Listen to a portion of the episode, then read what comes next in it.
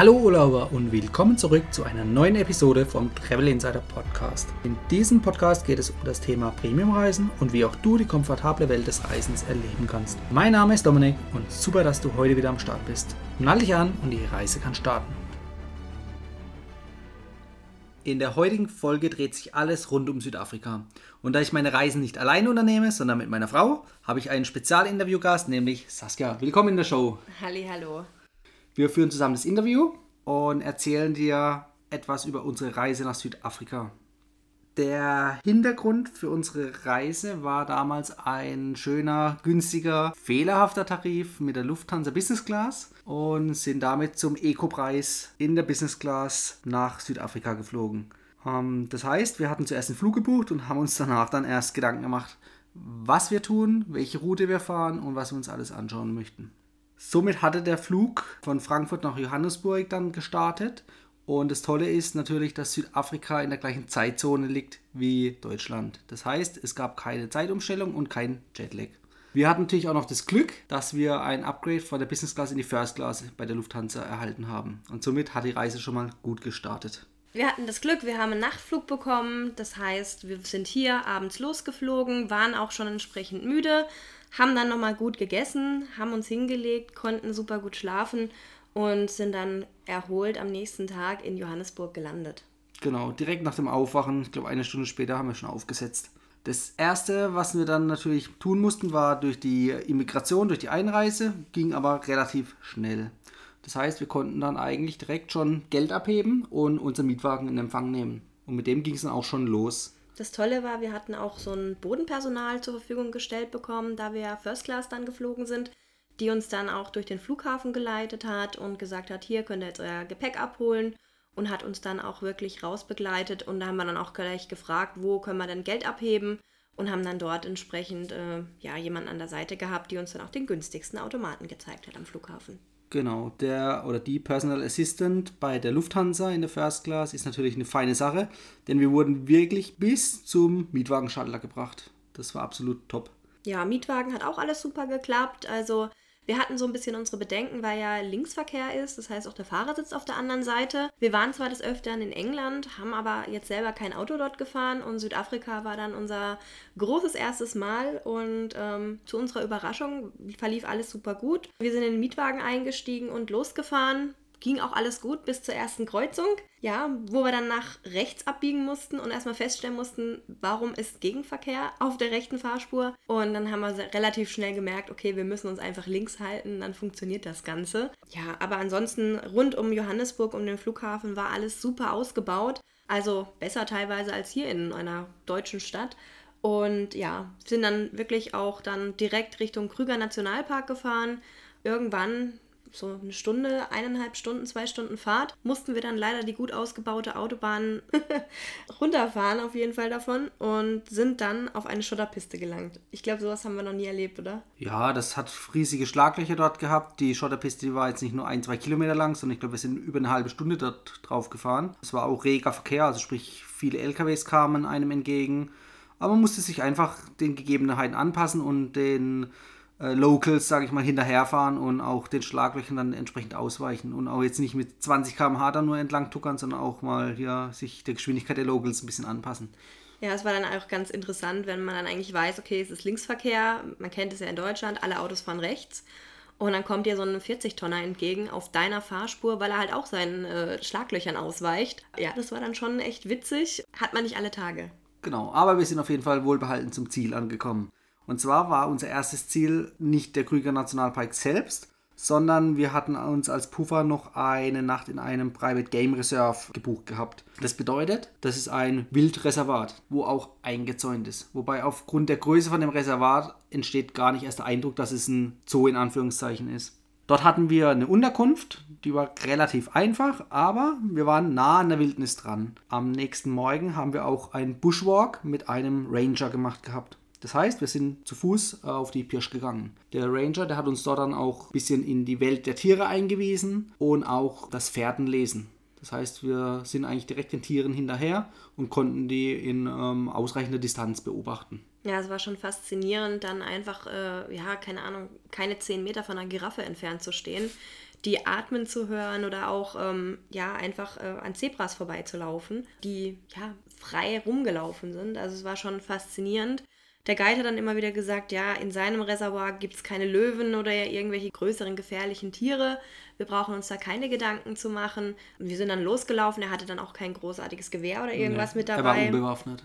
Er hat dann auch gesagt, wenn halt ein äh, Leopard oder irgendwas in den Bäumen wäre, er ist damit aufgewachsen, ihm stellen sich die Nackenhaare, wenn er dann mitbekommt, dass da irgendwie Gefahr lauert. Ja, er spürt es einfach, hat er gesagt. Ja. Er spürt es, ja, also es war dann schon echt faszinierend. Und ähm, wir sind dann da rumgelaufen. Also ich hatte auch irgendwie nie das Gefühl, dass ich jetzt irgendwie in Gefahr wäre. Also es war echt. Äh ja, das war eine gute, kleine, geführte Runde in der Wildnis, um einfach in das Thema Wildnis reinzukommen. Und, ähm, das war einfach auch ein super Einstieg, weil der Guide uns, wie gesagt, da relativ schnell und gut aufgeklärt hat. War auch eigentlich von der Unterkunft ganz schön. Das war halt so eine Backpacker-Unterkunft. Waren auch viele junge Leute da. Und wir direkt mit unseren Koffern dazwischen, weil wir gar keine Backpacker sind. das war dann schon lustig. Die haben uns dann auch ein bisschen komisch angeguckt, wie wir da mit unseren Koffern, beziehungsweise wir haben dann, glaube ich, aus den Koffern sogar ausgepackt und haben nur einzelne Sachen mit ins Zimmer genommen. Aber es waren halt viele verschiedene Nationen und man hat sich dann so ausgetauscht, was man dann auch den Tag über gesehen hat und erlebt hat. Das war dann wirklich sehr faszinierend. Ich glaube, das waren ungefähr maximal zehn Hütten. Also sprich zwei Personen pro Hütte sind maximal 20 Leute dort gewesen.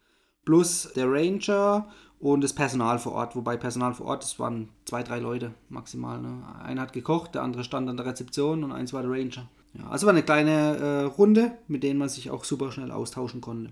Am nächsten Morgen sollte es dann weitergehen und zwar direkt zum Krüger Nationalpark. Das Private Game Reserve selbst war auch schon ähm, an der Außenstelle vom Krüger Nationalpark, also nicht weit entfernt.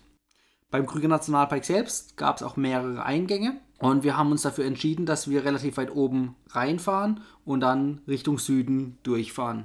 Wo wir dann an einem südlichen Ausgang bei Sebi Sands war das, glaube ich, äh, wieder rausgefahren sind und dann auch dort unseren weiteren Hotelaufenthalt hatten. Genau, am Krüger Nationalpark ist es auch toll, man kann wirklich mit dem eigenen Auto reinfahren. Das heißt, man meldet sich einfach im Prinzip an, zahlt seinen Tageseintritt und ja, fährt dann im Prinzip los. Weißt du noch, wie teuer der ungefähr war? Ich glaube, das müssen so um die 20 Euro gewesen für uns sein. Zwei. Für, für uns beide. Mit Fahrzeug. Also pro Fahrzeug, glaube ich, um die mhm. 20 Euro. Vielleicht auch 15 müsste ich jetzt lügen, aber so um den Dreh rum. Also ja. es war sehr erschwinglich auf jeden Fall. Genau. Wir waren insgesamt vier Nächte vor Ort. Also sprich, wir hatten natürlich dann auch vier Aufenthalte, Tagesaufenthalte im Nationalpark. Da kommt natürlich dann ein bisschen was an äh, Kosten zusammen, aber das lohnt sich auf jeden Fall. Also man wird da wirklich mit einer schönen Aussicht auf die Tiere entlohnt. Was man noch beachten muss, ist, der Park hat äh, Öffnungszeiten. Das heißt, im Prinzip zwischen Sonnenaufgang und Sonnenuntergang kann man rein und rausfahren. Danach oder davor wird der Park geschlossen. Das heißt, man muss natürlich rechtzeitig draußen sein, hat aber dann auch nicht mehr die Möglichkeit danach, also nach Sonnenuntergang, mit seinem Auto in den Park reinzufahren. Äh, da gibt es zwei Möglichkeiten, wie man auch nachts auf die Pirsch gehen kann. Entweder man nimmt sich eine Unterkunft in den Park, ähm, das sind so kleine staatliche Hütten bis hochluxuriöse Unterkünfte. Kommt halt immer ganz aufs Budget drauf an. Und auch wann man bucht. Also man sollte hier rechtzeitig buchen, weil es sehr schnell ausgebucht sein wird. Und wenn man natürlich eine Unterkunft im Park hat, dann hat man auch die Möglichkeit, nach Sonnenuntergang noch Touren zu unternehmen. Beziehungsweise auch am nächsten Morgen ist man eigentlich der Erste, sobald die Tore von dem innerliegenden Park geöffnet werden. Ähm, wenn man, so wie wir, außerhalb übernachtet, dann ist man natürlich auf die Öffnungszeiten von den Toren angewiesen. Oder aber, so wie wir es gemacht haben, wir haben auch so eine Nachtpirschfahrt unternommen. Das heißt, wir sind nach Sonnenuntergang mit einem Führer und einem Fahrzeug, einem LKW, den wir eigentlich ganz für uns allein hatten, auf Nachttour gegangen. Ja, das war auch eigentlich ganz cool. Wir haben dann so Lichter bekommen, wo wir dann äh, ja schauen konnten, wo sind die Tiere und der Guide hat auch noch mitgeguckt. Und ja, das war dann echt äh, interessant, weil viele Tiere sind halt auch einfach nachtaktiv und ähm, die suchen auch in der Nacht die Wärme von der Straße. Das heißt, wir haben dann wirklich die Löwen und alle anderen Tiere auch auf der Straße im Prinzip liegen sehen und haben dann gar nicht großartig nach hinten gucken müssen. Oder schlafende Elefanten, wie sie dann dastehen und so hin und her schaukeln. Das war dann schon interessant. Ja, und mit den Taschenlampen, die wir bekommen haben, oder Scheinwerfern, das waren größere Taschenlampen, ähm, hatte man auch die Möglichkeit, die ganzen Wildtiere relativ schnell zu finden. Dadurch, dass man beim Schwenken der Lampe und beim Fahren in die Wildnis reingeleuchtet hat, haben natürlich ab und zu ein paar Augen reflektiert. Der Guide hat uns aber auch gleich gesagt, das ist nicht schlimm, solange man nicht dann auf die Tiere draufhält, äh, sonst werden die logischerweise geblendet. Aber auf die Art und Weise kann man die Tiere im Prinzip finden und entdecken. Und wir haben auch nachts Löwen gesehen gehabt, also genau. Männchen und Weibchen. Und ich glaube, Wild Dogs waren es, also so mhm, Wildhunde. Wildhunde waren noch mit Hyänen dabei. müssten, glaube ich, auch dabei gewesen sein. Elefant haben wir gesehen, Giraffen haben wir gesehen. Ja, ich meine, das haben wir tagsüber meistens auch gesehen, aber nachts ist es einfach nochmal eine andere Situation. Und so, so, so ein kleiner Fuchs, glaube ich, war noch mit dabei. Also ganz unterschiedliche Tiere tatsächlich auch, die wir halt äh, tagsüber nicht gesehen haben. Und was ich persönlich halt auch faszinierend fand, war jetzt nicht unbedingt die Tiere bei Nacht, sondern wir sind ja in den Krüger Nationalpark reingefahren. Drumherum war ja auch nichts. Und wenn man dann mal die Möglichkeit hatte, in den Sternenhimmel zu schauen, das war halt wirklich faszinierend in der Weite hat man dann irgendwann mal so einen Lichtballen gesehen, wo man dann gewusst hat, okay, da ist dann eine nächstgrößere Stadt oder irgendwas. Aber über einem selbst war halt wirklich gar nichts. War relativ faszinierend. Man hat auch dort wieder die Milchstraße gesehen, was wir zuletzt in Hawaii hatten. Ja, das war richtig schön. Und ähm, ja, man hat dann auch ähm, die Tiere viel eher gehört. Also gerade die nachtaktiven Tiere oder das äh, Raunen von den Löwen, wenn die äh, irgendwas sich zugerufen haben. Also das hat man dann auch äh, von weitem gehört. Das war dann auch sehr faszinierend. Wir waren im August vor Ort. Das ist im Prinzip dann die Winterzeit in Südafrika. Von der Jahreszeit her würde ich bei der Reiseplanung eigentlich mir keine Gedanken machen, weil ich glaube, Südafrika ist ein ganzjähriges Reiseziel. Wir hatten natürlich die Einschränkung, dass unsere Flüge, die ausschlaggebend waren, nur im August äh, buchbar waren und deshalb auch die Reise im August stattgefunden hatte. War aber kein Nachteil. Jede Jahreszeit hat ihre Vor- und Nachteile. Bei unserem Fall, was man als Vorurteil nennen kann, es war, glaube ich, Paarungszeit von den Löwen und wir haben natürlich auch paarende Löwen nachts irgendwie überrascht gehabt am Straßenrand. Ja. Und tagsüber haben sie sich dann auch vor unserem Auto einfach mal niedergelassen. Also das war dann schon irgendwie, wo wir dann auch gedacht haben, okay, wenn wir jetzt, äh, sind wir jetzt irgendwie im falschen Film, wo sind wir jetzt gerade? Also es war schon echt faszinierend. Was für mich halt auch so ein ausschlaggebender Punkt war, war halt einfach auch das Thema Malaria. Im Winter in Afrika gibt es halt nicht so viel Malaria oder halt relativ geringes Risiko. Im Sommer, wenn es halt entsprechend regnet und feucht ist, sind halt viel mehr Mücken auch unterwegs. Also wir wurden nicht einmal gestochen dort. Also ja, man muss aber dazu sagen, wir haben uns geschützt. Sprich, wir haben Moskitonetz über dem Bett immer aufgehängt gehabt. Das hat uns geschützt. Also, dass erst gar keine Mückenstiche zustande kamen. Und falls doch welche zustande gekommen wären, äh, wären wir natürlich äh, gedanklich darauf vorbereitet gewesen, vielleicht auch den nächsten Arzt aufzusuchen, falls irgendwie Fieber auftritt oder irgendwas. Aber ich glaube, die ganzen Chemiekeulen haben uns ein bisschen abgeschreckt, also sprich die ganzen Malaria-Prophylaxen. Ja, also wir haben die auch jetzt erstmal gar nicht äh, präventiv irgendwie eingenommen, weil wir auch von vielen, die schon in Südafrika waren, auch die Info bekommen haben, dass wenn irgendwas ist, dass man jederzeit dort die auch bekommen kann oder spätestens, wenn man zurück in Deutschland ist, dass man die dann nachträglich erst nehmen soll. Ja, das war einfach so unser Ding man kann es jetzt gut heißen, man kann es jetzt auch schlecht heißen. Für uns war es genau der richtige Weg. Genau. Zum Park selbst. Der Park ist relativ groß. Also nicht nur groß, sondern eigentlich sehr groß. Das heißt, der ist ca. 50 mal 200 Kilometer. Und um diese 200 Kilometer, also von Norden nach Süden zu durchqueren, braucht man also einen Tag locker. Wir sind nicht ganz am nördlichen Eingang rein, sondern in der Mitte und nach unten durchgefahren. Und dafür haben wir alleine schon, glaube ich, sechs Stunden mindestens gebraucht. Wobei die sechs Stunden generieren sich daraus, es sind auch Schotterpisten weitestgehend im Park. Das heißt, man kann jetzt hier nicht mit 200 durchfahren, sondern eher mit 40, 50. Nee, also es gibt auch ein Tempolimit. Also Im Park, ja. Im auch. Park selbst, es bewegt sich zwischen 50 und 40 km/h, je nachdem, was für ein Untergrund da ist. Aber Leute, ihr seid einmal in Afrika. Ihr seht Tiere, die ihr sonst nur im Zoo sehen würdet. Von daher macht tatsächlich langsam, schaut euch alles an. Wenn so ein Elefant auf euch zukommt, das ist einfach. Man, man hält ja automatisch auch alle paar Minuten an. Sobald man irgendwelche Tiere sieht, hält man an. Also ihr seid nicht die Einzigen, die dann auch anhalten, sondern ähm, wenn halt irgendwas sich am Wegesrand bewegt oder wenn da irgendwas liegt oder sonst irgendwie die Touribusse, die da durchfahren, die auch einen Guide vorne dran haben, die halten auch automatisch. Und wir haben dann auch meistens immer gehalten, haben geguckt, was gibt es denn da zu sehen. Je nachdem, wann wir kamen, waren dann auch schon 10, 20 Autos dann da gestanden und alle haben dann in eine Richtung geguckt. Dann wussten wir, okay, müssen wir jetzt nach links, müssen wir nach rechts gucken, was gibt es denn da? Aber teilweise, wenn halt wirklich viele Autos da waren, hat man auch gar keine Chance gehabt, überhaupt irgendwas zu sehen. Dann sind wir auch manchmal weitergefahren und haben dann einfach selber geguckt, wo wir irgendwo was sehen können. Ja, also das ist einfach die Rudeldynamik der Menschen. Da, wo sich ein, zwei Autos ansammeln, sammeln sich einfach in kurzer Zeit noch viel mehr an. Das liegt auch daran, weil die geführten Touren sich per Funk verständigen, wenn eine Tierbeobachtung ansteht von irgendeinem Großtier. Und was natürlich besonders an, interessant ist, sind die sogenannten Big Five, bestehend aus Leopard, Löwe, Elefant, Nashorn, Büffel. Genau, das waren schon fünf. Und das ist natürlich irgendwo das Ziel eines jeden Tourists, diese Tiere aufzufinden, aufzuspüren, zu sehen und auch dann logischerweise zu fotografieren. Genau, und da gibt es auch verschiedene Möglichkeiten, das äh, ja, wahr werden zu lassen. Und zwar in den Restcamps im Park gibt es überall so Tafeln, wo jeder quasi auch seinen Bepper machen kann, wo er welches Tier gesehen hat. Da gibt es immer eine Farbe für ein Tier. Und dann kann man, wenn man dort Pause macht, im Prinzip seinen Punkt setzen im Park, wo man eben dieses Tier an dem heutigen Tag gesehen hat. Finde ich auch immer ganz schön. Das ist so die analoge Möglichkeit einer App. Und digital haben wir es aber auch gemacht. Genau, es gibt äh, eine App, die heißt Latest Krüger Seeings. Wir waren halt leider nicht mit WLAN oder einer SIM-Karte ausgestattet. Das heißt, wir waren dann eben an diesen Restcamps, haben dann gesehen, okay, auch online wurden eben Tiere gesichtet. Dort gab es WLAN an den Restcamps, kostenloses WLAN? Größtenteils, ja, genau. Und dann sind wir halt an einzelne Spots gefahren, aber ja, wenn das halt vor 30 Minuten gepostet worden ist oder jemand morgens seinen Bepper dahin gemacht hat, wo er dann eben einen Löwen gesehen hat, dann ist ja auch klar, dass der dann bis mittags nicht mehr an dieser Stelle ist, sondern dass die Tiere auch weitergezogen sind. Aber ja, wir haben alle Big Five gesehen, das war so unser Highlight.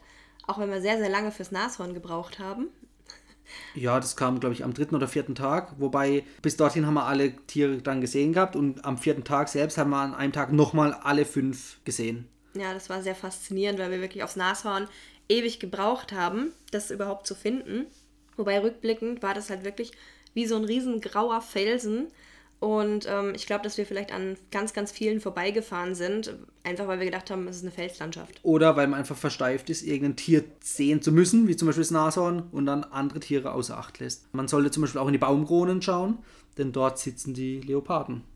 Ja, da haben wir auch äh, nicht nur den Leoparden mal gesehen, sondern auch ja, sein Essen, was mhm. er dann einfach in der Baumkrone zurückgelassen ja, da lag hat. dann eine angefressene, angenagte Antilope oben, die er dann wohl geschützt hat, dass sie nicht von anderen Tieren gefressen wird. Was noch eine gute Anlaufstelle ist für Tierbeobachtungen, sind, also dann natürlich da, wo sich die Autos ansammeln, da ist meistens irgendwas zu sehen. Oder aber auch Wasserstellen. Also Wasserstellen, die sind auch auf den Maps ausgewiesen und die kann man natürlich gezielt anfahren. Denn in einem trockenen Park wird früher oder später immer mal ein Tier an der Wasserstelle auftauchen.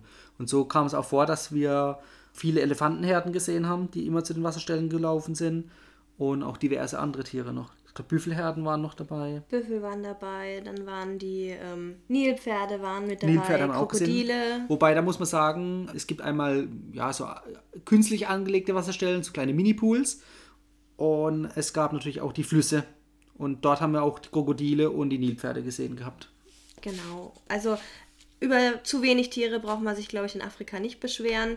Also das war schon echt faszinierend. Also ich werde es auch nie vergessen, äh, wo wir an der Wasserstelle standen und wirklich 20 Autos, alle vor, neben, seitlich, überall waren Autos.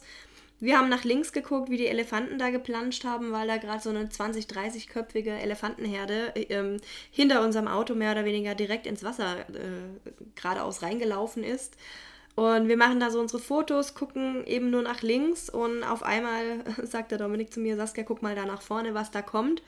Und dann ist da ein Löwenpärchen wirklich auch direkt an uns vorbei äh, gelaufen und wir hatten einen Jeep, glaube ich, irgendwie, mhm. also einen Geländewagen. SUV. Und ich hätte nie gedacht, dass Löwen so riesengroß sind, weil aus der Ferne, wenn ich im Zoo immer war, dann habe ich immer gedacht, ja gut, die sind halt irgendwie so ja, vielleicht irgendwie so Richtung Dogge oder irgendwas von der Größe, aber die sind halt wirklich Ponygröße, ja. Also der Wahnsinn, die ähm, Rückenhöhe vom Löwen, der ist direkt an meinem Fenster vorbeigelaufen, war auch die Unterseite vom Fenster von diesem SUV. Also wirklich, wenn das Fenster offen gewesen wäre, hätte er mit dem Kopf im Prinzip reingeguckt, ja. Also Fenster immer zumachen. Äh, zum Thema SUV, wir haben uns ein SUV geholt mit Allradantrieb, man kann ja nie wissen, Aber letztendlich, wir haben auch viele Autos gesehen, ähm, ob es jetzt äh, kleine Audi A3s waren, die einfach mit Frontantrieb da auch durchgefahren sind. Also es war auch gar kein Problem. Wir haben jetzt, glaube ich, keine Schotterpiste gehabt, wo äh, dringend Allradantrieb äh, erforderlich gewesen wäre. Nee, aber in so einem kleinen Wagen, muss ich ganz ehrlich gestehen, gerade wenn man dann die Elefanten sieht, wie die dann eben da einfach rumlaufen und ihre Bäume einfach umknicken und machen. Also da wurde mir es schon ein bisschen anders. Also in so einem kleinen Fiat 500 oder irgendwas würde ich, glaube ich, das jetzt niemandem empfehlen. Nehmt euch wirklich ein SUV, einfach auch, weil es einfach ein massiveres Auto einfach ist, äh, für ein Sicherheit, für Sicherheitsgefühl einfach. Also ich habe mich sicherer Ja, gefühlt. das ist der eine Punkt. Und der andere Punkt ist natürlich, man hat eine erhöhte Sitzposition. Das heißt, man kann viel besser die Tiere ausfindig machen. Das ist natürlich sehr hilfreich. Das war mal so das Grobe über den Krüger Nationalpark. Wir sind dann weitergefahren, wieder Richtung Johannesburg, beziehungsweise wir haben nochmal einen Abstecher gemacht in den Blythe River Canyon. Genau. Das ist eigentlich der drittgrößte Canyon der Welt. Einer der, ja. Und der ist einfach faszinierend. Also wer den Grand Canyon auch schon mal gesehen hat, der wird auf jeden Fall auch von diesem Canyon fasziniert sein, weil die Schluchten auch mehrere hundert Meter in die Tiefe gehen. Es gibt auch verschiedene Felsformationen mit verschiedenen Namen, die man anfahren kann. Es gibt verschiedene Wasserfälle, die man dort sehen kann und natürlich Natur pur. Und der Kontrast ist einfach, im, National, im Krüger Nationalpark hat man die wilden Tiere gehabt. Zu unserer Jahreszeit, wo wir dort waren, waren auch die Sträucher und die Gräser relativ äh, verdürrt. Das heißt, äh, wir hatten keine grünen Farben im Krüger Nationalpark, sondern eher alles so gelblich gesehen. Gelb, grau. Also es war schon anstrengend, überhaupt was zu sehen. Also da kann man dann wirklich auch verstehen, warum ist der Elefant grau, warum ist der Löwe gelb quasi, ja. Also die waren wirklich extrem gut getarnt. Und im Gegensatz dazu waren im Blight River Canyon oder in diesem Nationalpark war alles saftig grün. Das heißt, dort war fließendes Wasser in den Canyons oder in dem Canyon und auch äh, diverse Wasserfälle. Und das war natürlich dann einfach landschaftlich ein ganz anderer Kontrast, obwohl die nicht so weit entfernt waren. Das waren vielleicht eineinhalb Stunden Entfernung mit dem Auto. Das ging relativ schnell. Dort haben wir auch nochmal eine Übernachtung gehabt und sind dann an einer Tagestour, ich glaube vier, fünf, sechs, sieben Stunden durch diesen Blythe River Canyon Pike gefahren. Zu diversen Spots, immer wieder angehalten, Fotos gemacht und weitergefahren. Ja, teilweise ist auch sehr touristisch natürlich, weil die wissen, da kommen die Touris, halten bei dem Spot an. Also da, man kann da auch seine Souvenirs dann entsprechend kaufen. Und ähm, wir sind auch mit den ein oder anderen ja, ins Gespräch gekommen. Das war dann auch ganz nett. Da natürlich es eine Touri-Region ist, ähm, kleiner Hinweis, auch in Afrika gibt es ein Tempolimit. Ja, haltet euch bitte dran, ansonsten müsstet ihr nämlich euer Ticket äh, direkt vor Ort bezahlen. Das heißt, ihr müsst die Polizeistation aufsuchen, müsst dort bezahlen vor Ort und es kostet euch einfach einen ganzen Urlaubstag. Also von daher haltet euch ans Tempolimit. Wir sind zum Glück drumherum gekommen, weil wir einen netten Officer hatten. Zu schnell gefahren bin ich trotzdem. Aber passiert. Man lernt daraus. Nach dem Blight River Canyon sind wir am nächsten Morgen sehr früh aufgebrochen. Ich glaube, es war, also war auf jeden Fall noch vor Sonnenaufgang, sind zurück nach Johannesburg gefahren, weil unser weiterer Flug nach Kapstadt nämlich relativ früh schon ging. Das heißt, wir haben in Johannesburg das Auto abgegeben, haben den Flug eingecheckt und sind dann in eineinhalb Stunden, maximal eineinhalb bis zwei Stunden, nach Kapstadt runtergeflogen. Ja, in Kapstadt angekommen. Haben wir uns wieder das neue Auto geholt? Genau, dann haben wir uns ein neues Auto geholt und haben dort auch nochmal circa fünf Tage verbracht. Ich glaube, ohne Mietwagen, es geht bestimmt auch, aber es macht nur halb so viel Spaß. Man mit, mit Mietwagen ist man einfach mobiler unterwegs und kann die ganzen Spots auch außerhalb von Kapstadt anfahren. Die Kap-Halbinsel, die ist auch sehr bekannt, nämlich mit dem Kap der guten Hoffnung. Und auf dieser Kap-Halbinsel, da liegt auch Kapstadt und die Halbinsel ist so circa 16 Kilometer lang. Ne, die ist 16 Kilometer breit und circa 50 Kilometer lang, so rum. Und dieses Kap der guten Hoffnung, das kennt vielleicht der ein oder andere von diversen Bildern aus dem Internet. Und zwar gibt es das schöne Schild, wo Kap der guten Hoffnung draufsteht und die Koordinaten dazu. Und wir hatten, glaube ich, einen ungünstigen Zeitpunkt erwischt, wo auch ein relativ hoher Andrang war, weil man wirklich Schlange stehen musste, um dort Fotos machen zu können. Das heißt. Es war auch verdammt windig, also es war richtig, richtig kalt, obwohl strahlender Sonnenschein war und äh, der Wind war abartig. Also teilweise, es war eine ältere Leutegruppe vor uns und die hat es dann wirklich fast umgehauen, ja. Also die mussten sich gegenseitig auch stützen. Also das war schon extrem. Also hätte ich auch persönlich nicht gedacht, dass da so viel Wind ist. Am Kap trifft der Atlantik auf den Indischen Ozean. Und rund um das Kap rum herrscht natürlich raue See und halt auch entsprechend diese Winde. Aber es lohnt sich auf jeden Fall. Zusätzlich hat man auch noch einen Leuchtturm, der auch noch zu besteigen ist, beziehungsweise man kann da über diverse Treppen hochlaufen oder auch mit einer Bahn hochfahren. Das gibt es auch noch. Wir sind beides hoch und runter gelaufen. Ähm, empfehlenswert ist, glaube ich, den Anstieg mit der Bahn zu machen und einfach dann äh, entspannt runter zu laufen. Man hat auf jeden Fall von dort oben, von den Klippen, wo der Leuchtturm ist, eine relativ gute, gute Aussicht. Also das lohnt sich auf jeden Fall. Also wir wurden sehr gut entschädigt für diesen harten Aufstieg. Genau. Und auch auf dem Weg zwischen Kapstadt und dem Kap der Guten Hoffnung gibt es natürlich auch noch ein paar Sehenswürdigkeiten, unter anderem den Boulders Beach. Das heißt, es ist der Pinguinstrand. In Simonstown, genau. Das war auch ganz cool, kostet 3, 4, 5 Euro Eintritt, also wirklich jetzt nicht viel Geld. Ähm, es gibt dann den Haupteingang, da ist dann so eine Art äh, Brücke gebaut, wo man dann auf Brücken über die Brutnester dann quasi von den Pinguinen runter zum Strand gelangt. Und dort sind halt wirklich, was weiß ich, 200, 300 Pinguine, die dann da fröhlich planschen im Wasser, die am Strand sich sonnen oder halt eben im hinteren Bereich brüten und ihre Eier äh, ablegen. Und ähm, es stinkt furchtbar nach Fisch. also es war wirklich, dass es, dass es wirklich gerochen hat ohne Ende, aber es war einfach toll, den Pinguinen dazu zu gucken und denen auch entsprechend so nah zu kommen und einfach mal zu hören, wie die denn eigentlich, was für Laute die von sich geben. Also die sind gar nicht so leise, wie man das immer denkt. Also ja, war schon faszinierend. Vor allem, die sind auch so leicht aggressiv, hat man das Gefühl. Das heißt, wenn man denen zu nahe gekommen ist, dann haben die so ein bisschen mit dem Schnabel geschnappt. Damit auch das nicht passiert, sind bei diesen äh, Brücken und kleinen Boardwalks, also sind kleine Holzbrücken, die keine Ahnung, 40, 50, 60 Zentimeter über dem Boden verlaufen. Die sind natürlich auch mit Maschendrahtzaun getrennt, sodass nicht die Pinguine abhauen können. Das können sie nämlich, weil die in Richtung Meer wegschwimmen können, sondern dass die Menschen nicht zu, den zu nah zu den Pinguinen kommen und die bei ihren Nestern stören beispielsweise. Genau, und dann gab es noch einen zweiten Eingang, der ist dann auch, wenn man durch, es ist, es ist alles in so einem Wohngebiet im Prinzip, wo man auch langläuft. Und dann kann man durch dieses Wohngebiet nochmal einen Abzweig weiterlaufen und da hat man dann theoretisch auch die Möglichkeit, an einen separaten Strand runterzukommen. Alles eben in diesem Preisticket mit dabei. Gibt dann auch tatsächlich Umkleidekabinen dort, wo man dann auch Badesachen zum Beispiel anziehen könnte. Wie gesagt, wir waren im Winter da, das war ein bisschen kalt. Wobei Winter ist nicht der Winter, wie wir ihn kennen, mit Schnee und Eiseskälte, sondern wir hatten angenehme 17 bis 23 Grad und natürlich Sonnenschein. Ja, aber zum Baden war es trotzdem ein bisschen frisch, weil einfach der Wind letztlich dann auch noch seine Rolle gespielt hat. Ja, und das Wasser natürlich auch selbst äh, relativ frisch ist, nämlich, ich glaube, im Schnitt hat es das ganze Jahr über ca. 19 bis 22 Grad. Also jetzt nicht unbedingt das karibische Meer. Ja, und dann sind wir halt auch an den Stamm dann im Prinzip gelaufen. Wir hatten dann leider etwas Pech, da waren nämlich gar keine Pinguine. Aber es war dann einfach schön, trotz alledem da ähm, ja, ein bisschen lang zu schlendern. Und es hätte ja jederzeit ein Pinguin kommen können. Also wir wären bereit gewesen. Du hast vorhin gesagt, es hat äh, Eintritt gekostet. Weißt du noch, wie hoch der Eintritt war? Drei, vier, fünf Euro so um den Dreh Pro Person. Ja. ja. Aber das lohnt sich auf jeden Fall.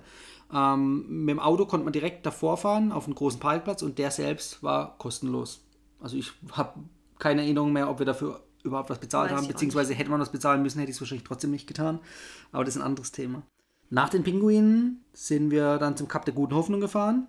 Das, das hat aber auch wieder Eintritt gekostet, weil es ein Nationalpark ist. Aber wenn man das jetzt mit den amerikanischen Nationalparks vergleicht, waren das, glaube ich, auch um die 8 bis 10 Euro. Also pro Fahrzeug, das war wirklich nicht teuer. Ja, Parken war, dann umsonst. Und ähm, dadurch, dass du ja vorhin schon gesagt hast, dass so viel los war, haben wir wirklich irgendwo noch einen äh, Parkplatz irgendwo ergattern können und mussten dann wirklich, wirklich ganz, ganz von hinten nach vorne hochlaufen. Also in solchen Fällen habt Wanderschuhe auf jeden Fall mal mit dabei, weil jetzt in Flipflops oder in Ballerinas jetzt für uns Damen oder irgendwas äh, Höheres vom Absatz her würde ich das definitiv nicht empfehlen. Genau.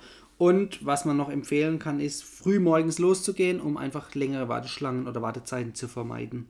Zurück angekommen in Kapstadt gibt es auch die VA Waterfront. Das ist das Hafengebiet mit vielen Restaurants, Shops, Malls, einem großen Riesenrad.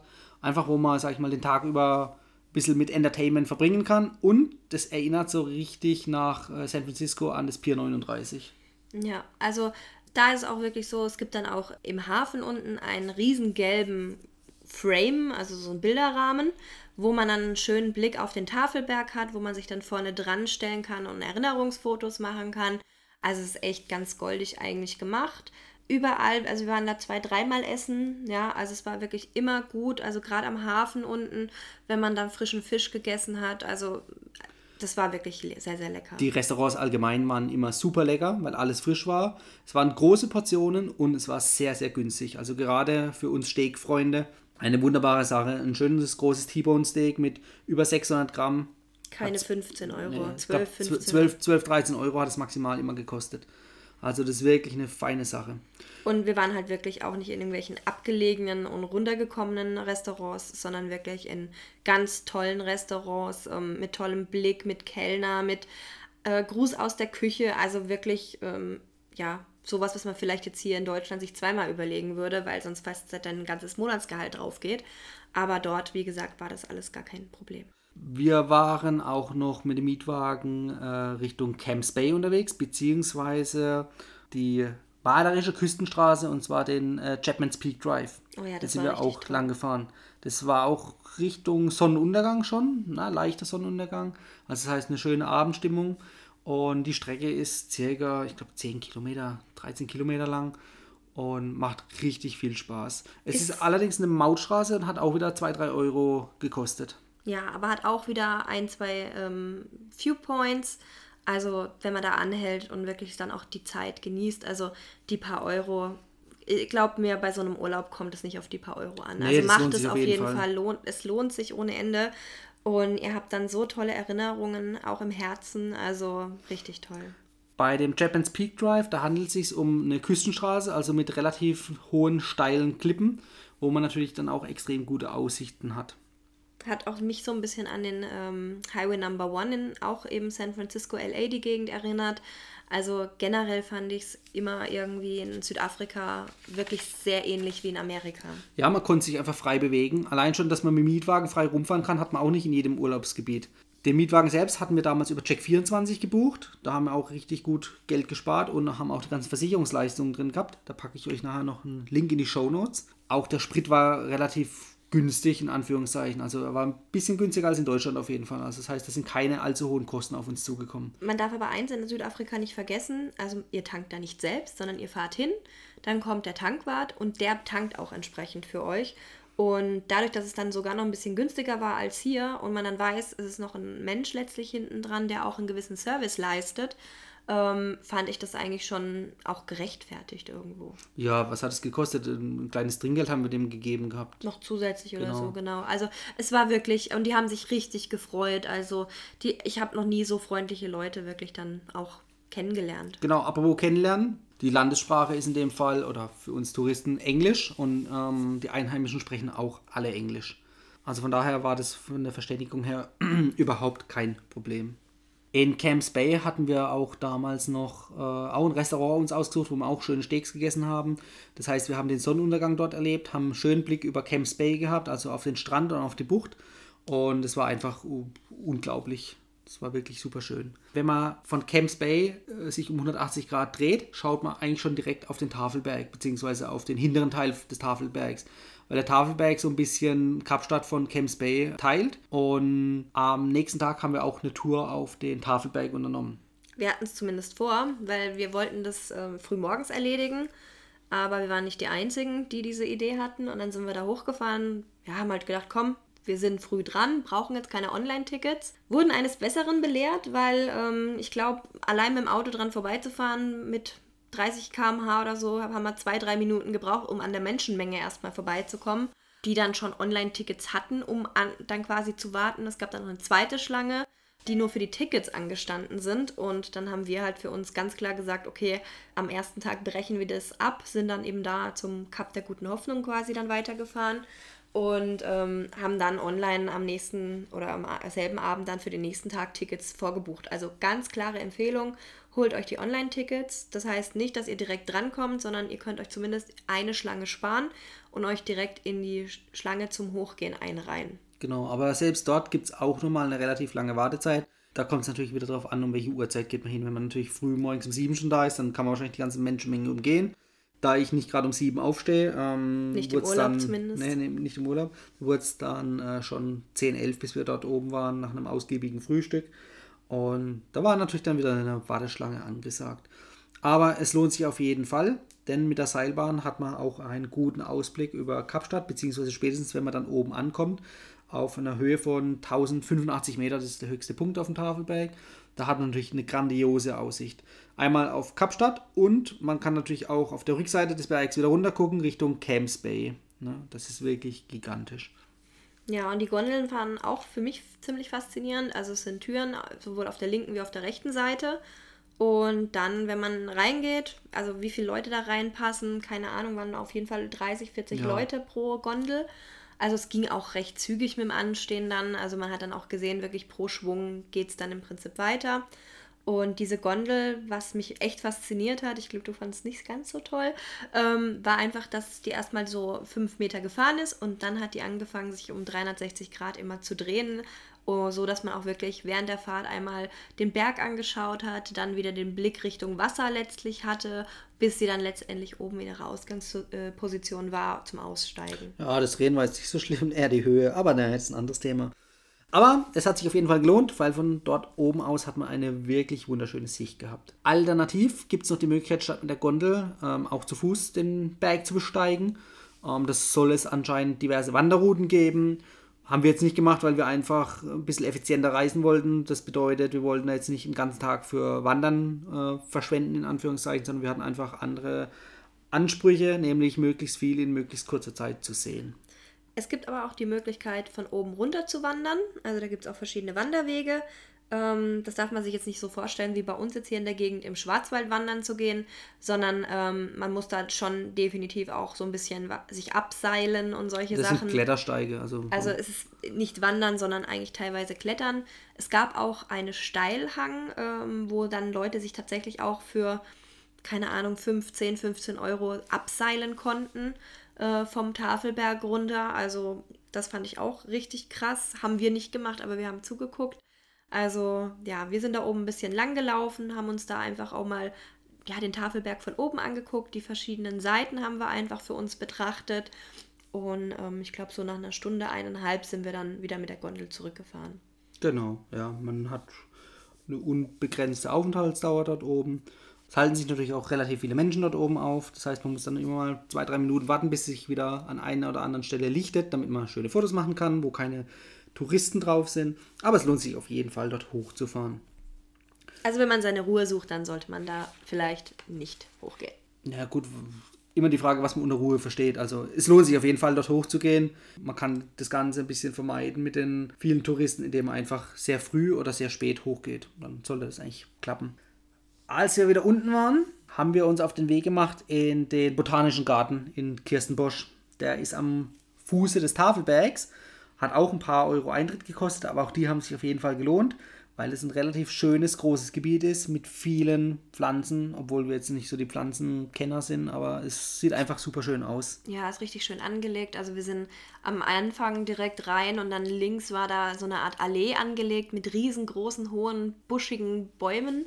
Ja, also das war dann auch echt schön, da lang zu laufen und ähm, viele tropische Pflanzen haben wir dann letztlich auch gesehen. Und unser Hauptziel war einfach diesen Baumwippelpfad dort zu machen. Ja, ist einfach faszinierend, auch im Prinzip, ja, einfach mal aus der Vogelperspektive Südafrika sich anzuschauen. Ja, das war sehr schön. Hat sich auf jeden Fall gelohnt. Man hat schöne Aussichten dort gehabt. Und es wurde uns auch gesagt, dass wohl dieser Park oder dieser botanische Garten auch für größere Konzerte verwendet wird, weil es da relativ große Rasenflächen gibt, wo man dann mit seiner Picknickdecke hinkommen kann und dann tausende von Menschen irgendwelchen Auftritten lauschen. Also auch dieser botanische Garten lohnt sich auf jeden Fall. Was haben wir noch gemacht? Wir haben noch Hermanus angeschaut. Da sind wir bestimmt zwei, zweieinhalb Stunden von Kapstadt entfernt weggefahren. Das ist eine Stadt, auch am Ozean. Und dort sammeln sich die Wale. Gerade, Gerade zu unserer Jahreszeit. Genau, als wir im August waren, war das eben so die High Season fürs Whale Watching. Und das Tolle in Hermanus ist einfach, also es ist eine super schöne Küstenstadt. Also wirklich, schon wenn man reinkommt, äh, ist da im Prinzip schon der raue Ozean mit tiefblauem, türkisblauem Wasser. Und die Wellen schlagen einem schon wirklich entgegen. Und sobald man dann eben Richtung Stadtzentrum läuft, ist immer das Wasser nebendran. Also es war schon sehr faszinierend. Und wir saßen da, haben dann eben wieder unser Steakchen gegessen Und währenddessen haben wir im Prinzip immer wieder Richtung Meer geguckt und haben dann auch wirklich die Wale springen gesehen. Genau, in der Ferne hat man die mit bloßem Auge sehen können. Das heißt, Hermanus ist dafür bekannt, dass man jetzt nicht unbedingt eine Bootstour machen muss, um Wale zu sehen, sondern man sieht die auch von Land aus. Wobei eine Bootstour natürlich den Vorteil hat, dass man relativ nah an die Wale rankommt. Dadurch, dass wir aber schon in diversen anderen Städten, wie zum Beispiel auch in Hawaii ähm, oder in Boston, in Boston Wahltouren gemacht haben mit dem Boot, haben wir jetzt hier in Südafrika darauf verzichtet und haben einfach dieses Schauspiel, dieses Spektakel von Land aus angeschaut. War auch schön. Auf jeden Fall, es hat sich gelohnt. Weshalb wir eigentlich auch noch nach Hermanus fahren wollten oder Richtung Hermanus war, wir wollten noch äh, Haitauchen machen, beziehungsweise Käfigtauchen. Das heißt, ja, tauchen wäre es nicht gewesen, für, für, dich zumindest, für mich vielleicht schon, aber äh, mit dem Schnorchel rein und der Maske und dann in den Käfig und ab zum weißen Hai. Ja, ja leider war, hat das Wetter bei uns nicht ganz mitgespielt.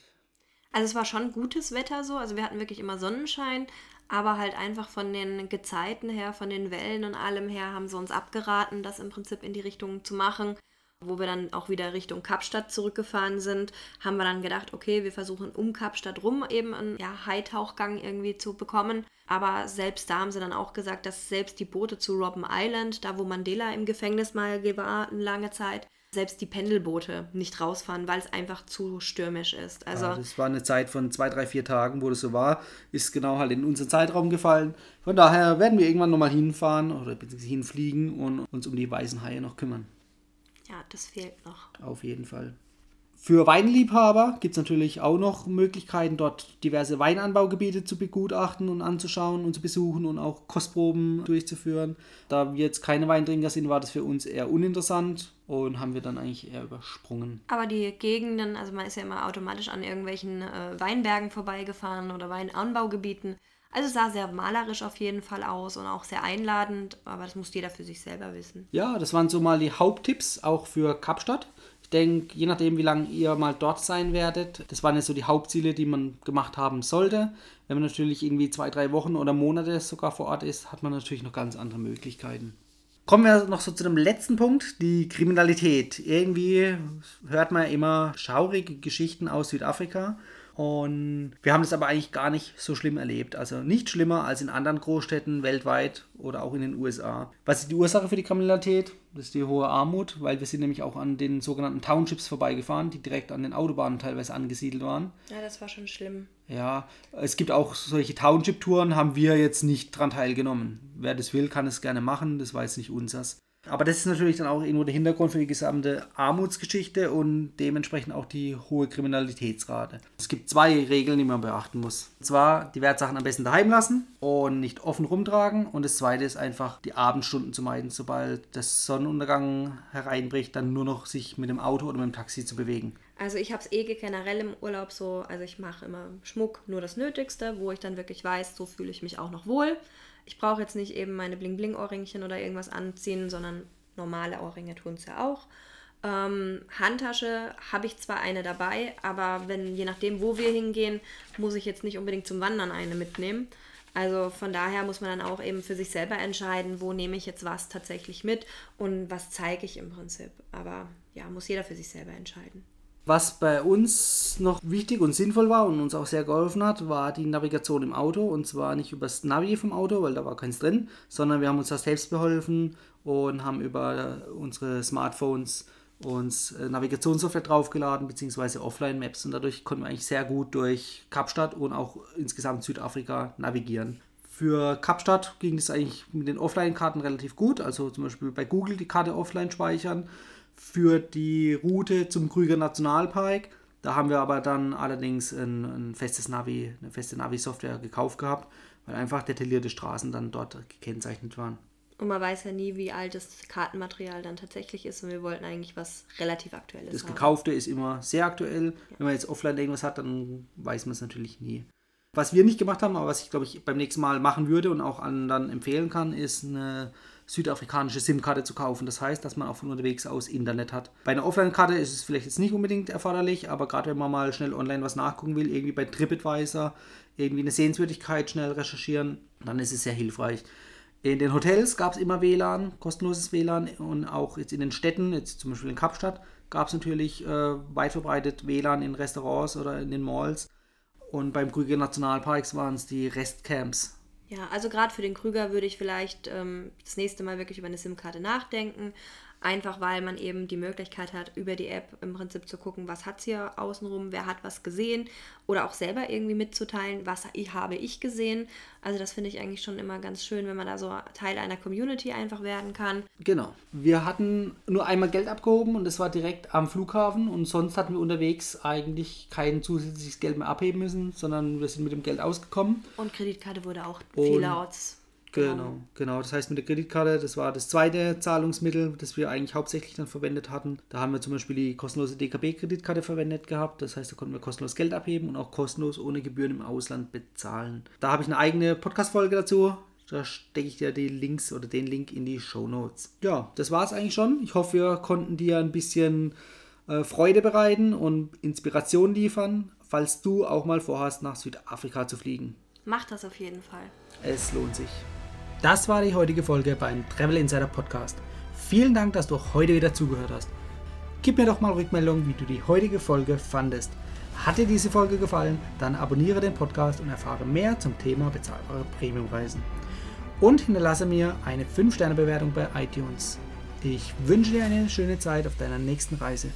Und immer daran denken, auf dem Blog www.travel-insider.de vorbeizuschauen, damit du auch die neuesten Reisedeals erfährst. Bis zum nächsten Mal, wenn es wieder heißt Boarding Completed. Ciao, dein Dominik.